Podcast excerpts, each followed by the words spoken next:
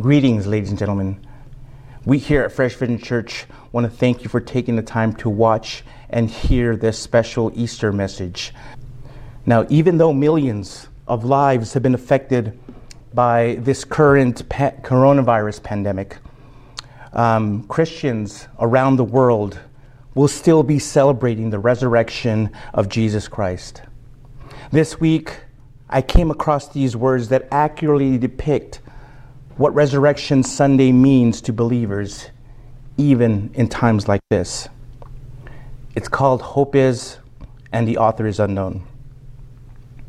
Hope is faith in the immutable promise that miracles prevail when the darkness tries to win out and moves with the pledge of a better tomorrow. And what's more, hope springs forth resurrection life and draws us near to the love of Christ who is the light of God, who walked out of the grave to make the way of everlasting life. Easter Sunday celebrates the rebirth of life eternal that illuminates the light of hope, which perpetually shines upon the soul. For as he did then, God eternally still calls forth despair from the darkness into his Spirit's resurrection light. For truly, what is this day if not one that dawns hope eternal in the glory of Jesus' resurrection light? This morning, we're going to look at the meaning of the resurrection and why it's significant to our Christian faith. So, if you have your Bibles with you, I want you to turn to Acts chapter 2 and follow along as I read verses 22 and 24 while you're turning there, please uh, join me as I pray for this morning's message. Lord Heavenly Father, we are thankful for what you did on this day over 2,000 years ago. That your Son, Jesus Christ, rose from the grave. And because of that, we now have hope. We now have life. We have uh, a living faith, Lord. I pray that as this message is delivered, that you use me as your messenger, Lord, to speak truth. I pray that those who are listening will receive this message with soft ears and a soft heart, Lord, so that your word, that this message may be implanted deep within them, Lord, so that it may spring forth fruit yes, this time is difficult. This time for many is challenging, Lord. But I pray that you strengthen them, that you encourage them through this message as well, Lord. That you show them that even in the darkness, there is light, there is hope, and there is beauty, Lord. Pray for our first responders, our nurses, our doctors who are out there treating those that are sick. Lord. And we pray for revival in this land. We pray for healing. We pray that you will do a mighty work amongst your people, Lord, so that they may shine more brightly in our communities, in our homes, in our cities, state, in our country, so that more will come to know you, Lord. Bless, bless this message. We look forward to hearing from you this morning. In Jesus' name, amen. All right. As I mentioned, we're going to be in Acts chapter 2, and we're going to be just reading a couple verses there. Acts chapter 2, verse 22. And there, the Word of God says, Fellow Israelites, listen to these words. This Jesus of Nazareth was a man attested to you by God with miracles, wonders, and signs that God did among you through him, just as you yourselves know. Though he was delivered up according to God's determined plan and foreknowledge, you used lawless people to nail him to a cross and kill him. Verse 24 God raised him up, ending the pains of death, because it was not possible for him to be held by death the key phrase here that I want us to focus on is where it says in verse 24 that it was not possible for him to be held by death. Three days had passed since the horrific events that occurred at Calvary. There, on a wooden cross, hung the lifeless body of a man who took upon himself the sins of the world. A short time later, he was wrapped in a linen cloth and placed in a tomb cut out of rock, with only its entrance shut by a rolling stone.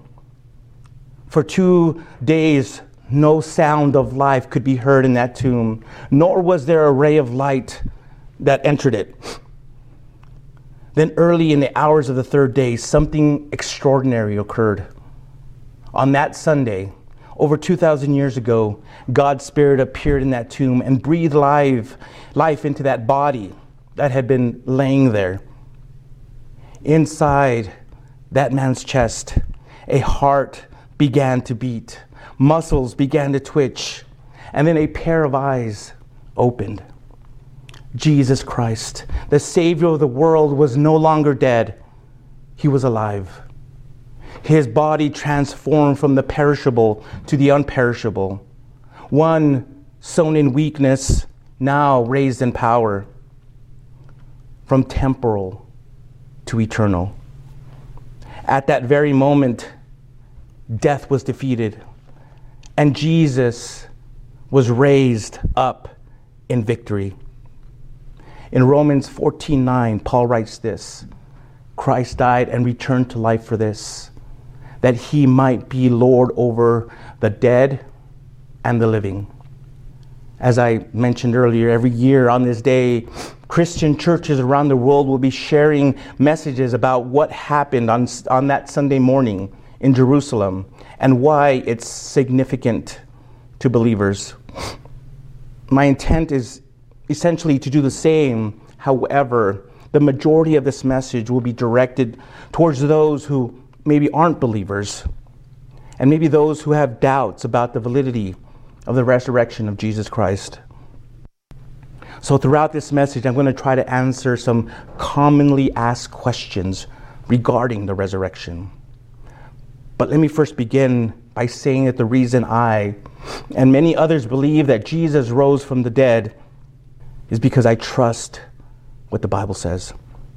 I believe in the accounts of the eyewitnesses, and I accept by faith he was raised from the dead, is still alive, and is currently sitting at the right hand of God, eagerly anticipating his glorious return. No, I wasn't there to see it with my own eyes, but neither were those who say it didn't happen. Yet, the difference between those who believe and those who don't is one main factor faith. Here's how Hebrews chapter 11, verse 1 describes faith.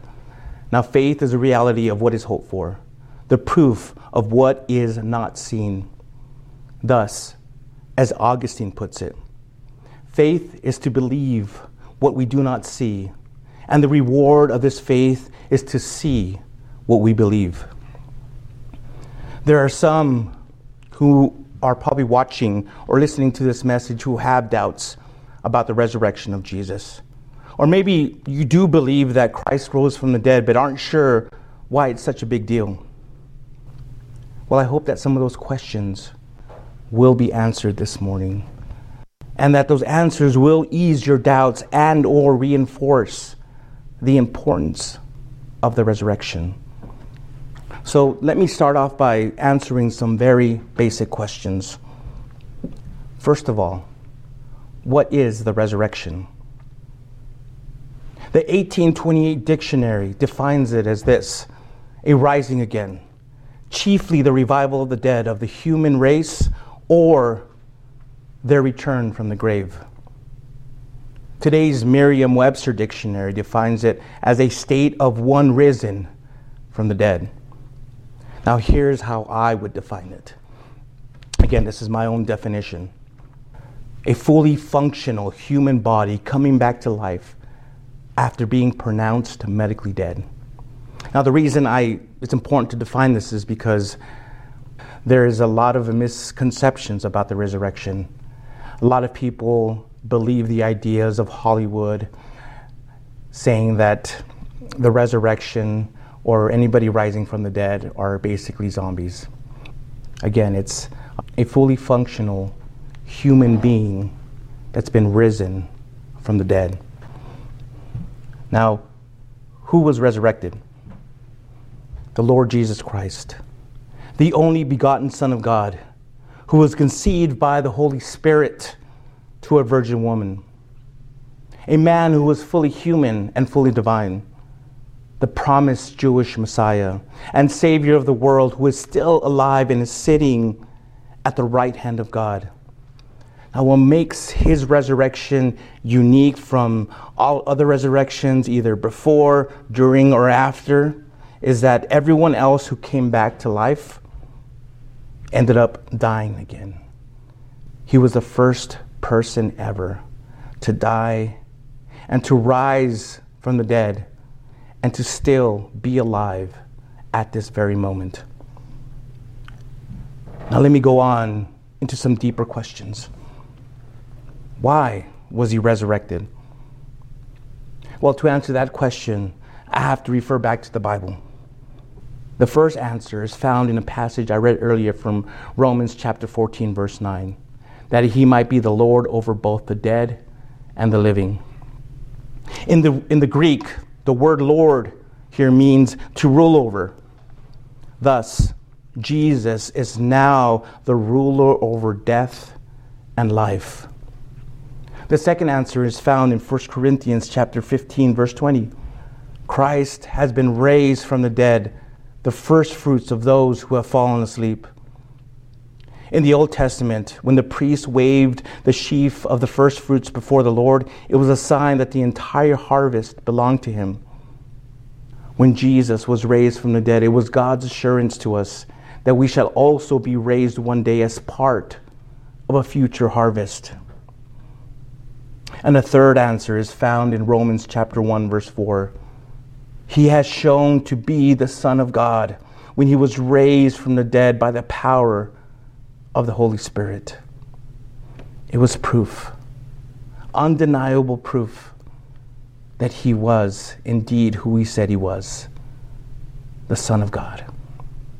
John MacArthur said this, without the resurrection. Jesus' death becomes the heroic death of a noble martyr, the pathetic death of a madman, the execution of a fraud. But he wasn't. He was God's only begotten Son who came to take away the sins of the world. Now, what is the evidence of the resurrection? Well, there's a lot. And I wish I had the time to explain or try to give them all to you, but let me just share a few here. In 1 Corinthians chapter 15, Paul writes that besides him and the other apostles, he appeared to over 500 brothers and sisters at one time. Now, some have said that just because the disciples think they saw Jesus, it doesn't automatically mean that they really did. Well, let's look at this a little bit further by briefly examining three possible alternatives. Either they were lying, they were hallucinating, or they really saw the risen Christ. So let me ask you which of these is most likely? Well, were they lying? On this view, the disciples knew that Jesus had not really risen, but had made up this story about the resurrection. But then, why did 10 of the disciples willingly die as martyrs for their belief in the resurrection?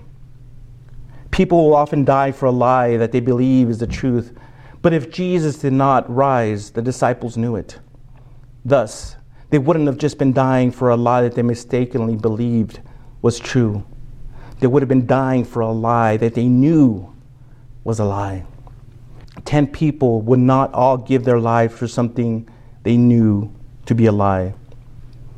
Furthermore, after witnessing events such as Watergate, can we reasonably believe that the disciples could have covered up such a lie?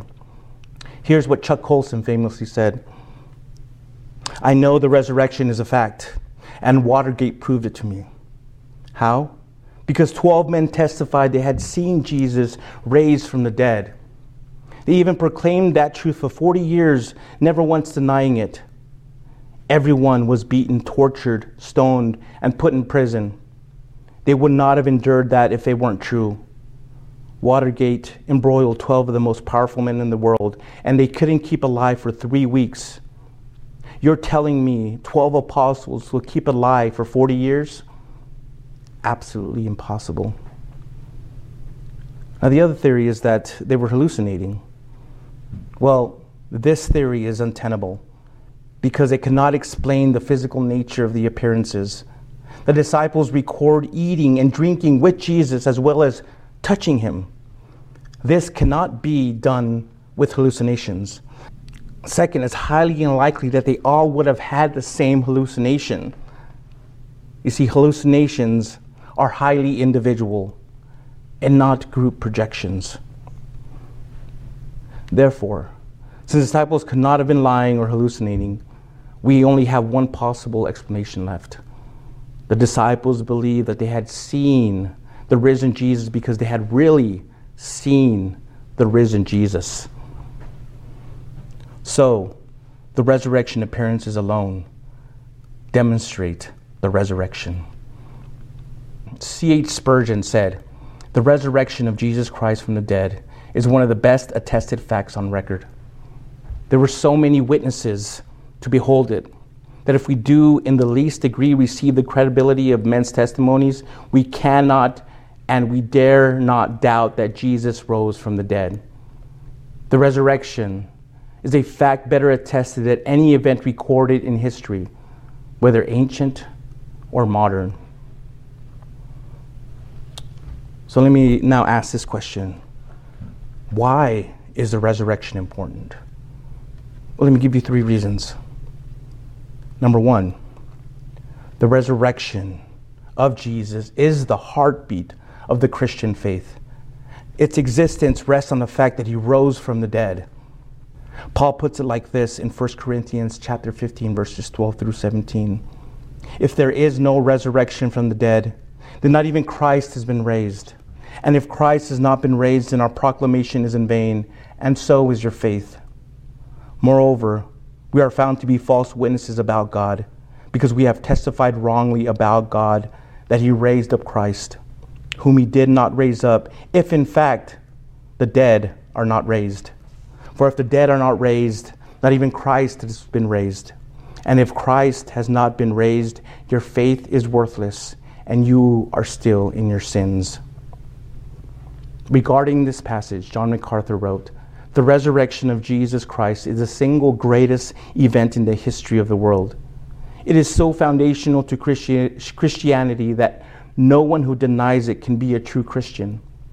A person who believes in a Christ who was not raised believes in a powerless Christ, a dead Christ. If Christ did not rise from the dead, then no redemption was ac- accomplished at the cross, and your faith is worthless. Paul goes on to say, and you are still in your sins. If Christ was not raised, his death was in vain. Your faith in him would be pointless, and your sins would still be counted against you with no hope of spiritual life. Number two, the resurrection of Jesus guarantees believers that he has indeed forgiven us of our sins, and the relationship between us and God has been restored. Paul affirms this in Romans chapter 4, verse 25. He was handed over to die because of our sins, and he was raised to life to make us right with God. He was handed over not only because of our sins, but in order to put them away.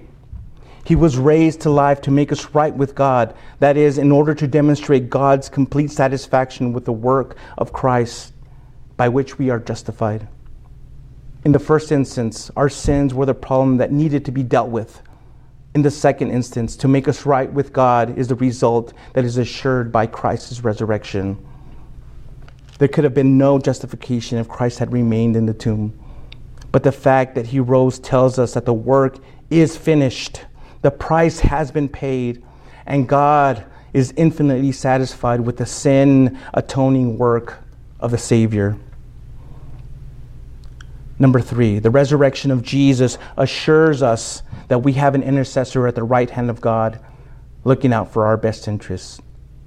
Going back to Romans again, here's what Paul wrote in Romans chapter 8, verse 34. Jesus Christ is the one who died, but even more has been raised. He is also at the right hand of God and intercedes for us. So not only did Jesus die for our sins to redeem us, but he was raised from the dead to justify us and is now an advocate for us. As our advocate, our defense attorney, Jesus lives to make intercession for us continually. This means that he's up there right now, telling God not to punish you for your sins because you believed in him as your Lord and Savior. Here's how John Piper describes it Christ is our attorney, and his portfolio is his propitiation. He stands before his Father in heaven, and every time we sin, he doesn't make a new propitiation. He doesn't die again and again. Instead, he opens his portfolio and lays the exhibits of Good Friday on the bench before the judge. Photographs of the crown of thorns, the lashing, the mocking soldiers, the agonies of the cross, and the final cry of victory. It is finished. So, what does a resurrection mean for you and for me? Well, the answer to that question depends on what you believe. It says in Romans chapter 10, verse 9 if you confess with your mouth Jesus is Lord and believe in your heart that God raised him from the dead, you will be saved.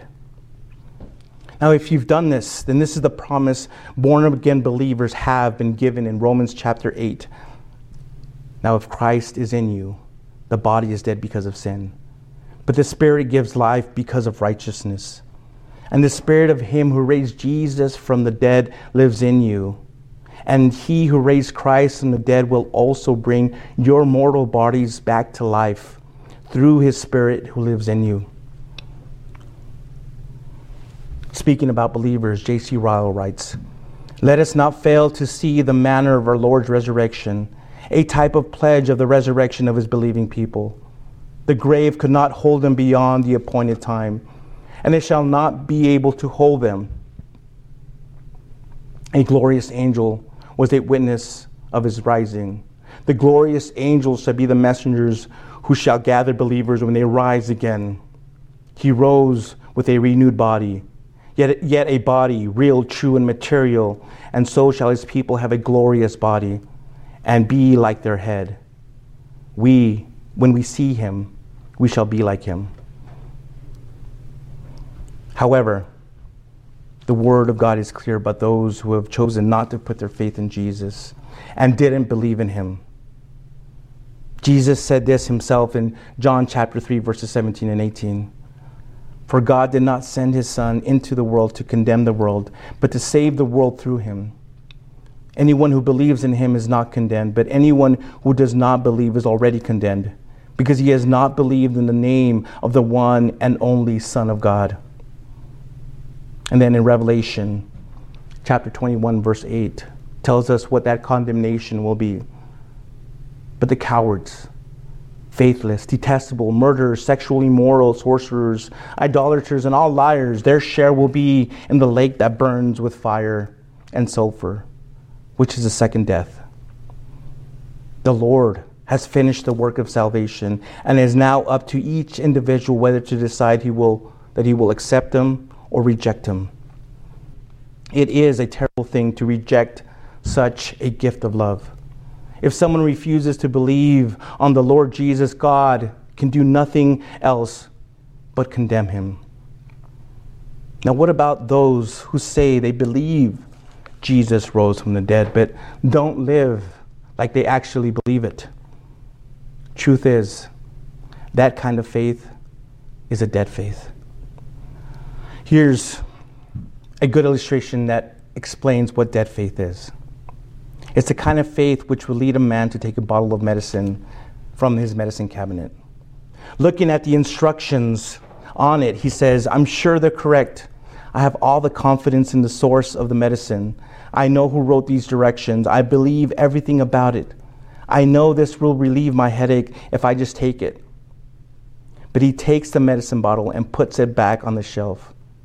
He doesn't lose his headache, it continues on. Yet he can say, I believe that medicine, I believe all about the medicine, but still he won't take it. That's dead faith. Again, let me go back to Romans chapter, nine, chapter 10, verse 9, and draw out that second factor that pertains to salvation. There it says, If you believe in your heart that God raised him from the dead, you will be saved. It is of immense importance that we understand and realize the fact that all real faith lies in the heart. It does not dwell in understanding, it does not lie in the province of the intellect. It is not the result of reasoning. No education will give it. Faith is in the belief of the heart. But why does God say, believe in your heart that God raised them from the dead? Well, number one, the resurrection is a seal of all. By raising him from the dead, the Father showed that he accepted the ransom Christ paid. Therefore, all rest is contained in this God raised him from the dead. And secondly, the resurrection of Christ is our resurrection. We rise, we rise in him now with a newness of life, presently to a life in glory. Therefore, know this like everything else that is lifeless, dead faith is useless. What God wants from you is a living faith, a faith that is active, that is growing, and that is multiplying. Hebrews 11:6 says, "Without faith it is impossible to please God, since the one who draws near to him must believe that he exists, and he rewards those who seek him." So, as I begin to close this Easter service, I hope that some of your questions about the resurrection will have been answered. Now, I do realize that some of you probably have more questions, but the truth is, a lot of them will only be answered by God through the Holy Spirit. Yet, this can occur until you've been born again by the Spirit. Here's what Isaiah 11, chapter 2 says happens when God's Spirit makes his home in you. The Spirit of the Lord will rest on him a spirit of wisdom and understanding, a spirit of counsel and strength, a spirit of knowledge and of the fear of the Lord. And in Ezekiel chapter 36, verse 26 and 27, God said this I will give you a new heart and put a new spirit within you. I will remove your heart of stone and give you a heart of flesh. I will place my spirit within you and cause you to follow my statutes and carefully observe my ordinances. If you've never accepted Jesus Christ as your Lord and Savior, I want to give you an opportunity to do that when I close in prayer. But before I do, I want to share with you one more illustration that beautifully describes what this day means to all believers. As spring arrived this year, I watched as a new growth literally exploded from the ground. I began to think about the trees, which looked, which had looked so dead, but which were now budding and bringing forth blossoms, leaves, and eventually fruit. I thought about the flowers which would bloom and the grass would grow and grow and grow. The ground had been holding life all winter, just waiting for the promised moment. I began to think about how impossible it would be to hold back the spring. You could chop down trees, but their stumps would sprout. You could dig up flowers, but their seeds would grow. You could plow the ground, but the grass and vegetation would come back. You could even drop a nuclear bomb, but it could not stop the spring. It is impossible. Life would be popping out all over. It was the same with the resurrection of Jesus. Death could not keep its grip on him. He exploded from the grave full of life, and his life was life giving. The life in Jesus that lifted him from the grave now lives in us who know him. Let's pray. Heavenly Father, thank you for this time. Thank you for this message. Thank you for your word. And I thank you again for the resurrection for proving without a shadow of a doubt that Jesus Christ is your Son. I pray for those who are hearing and listening to this message at home or in their cars or wherever they may be that they may be encouraged, Lord. They may be strengthened by the fact that we have a Savior who is not dead, but is alive. I pray now for those who have never received Jesus Christ as their Lord and Savior. I pray that they will receive your Son now, Lord. And if that's you, and you're ready to uh, receive Jesus Christ in, as Lord and Savior, close your eyes and bow your head and with all sincerity pray this Lord, I admit that I'm a sinner and now ask you to forgive me my sins. I believe Jesus Christ is your Son and that He died on the cross for my sins. I confess Him now as Lord and believe in my heart that He was raised from the dead. Fill me now with your Holy Spirit so that I may walk with you and know you and see the world as you see it, Lord. I freely accept your forgiveness. And I thank you for making me born again. I pray this in Jesus' name. Amen. If you prayed that sincerely, you are now a child of God and want to hear about it. Let us know. Call us, write us, text us, send us a message on one of our social media pages. But let us know. We like to encourage you and maybe help you in your next step of your, of your Christian walk. In spite of the stay at home orders and the quarantine we're currently under, I hope that this message helped you to understand the importance of the resurrection of Christ. And that it will bring you joy, and that it will bring you peace, encouragement, comfort, strength. Let us rejoice. And always remember that He is not dead, He is risen. Thank you. God bless you, and we'll see you again next week.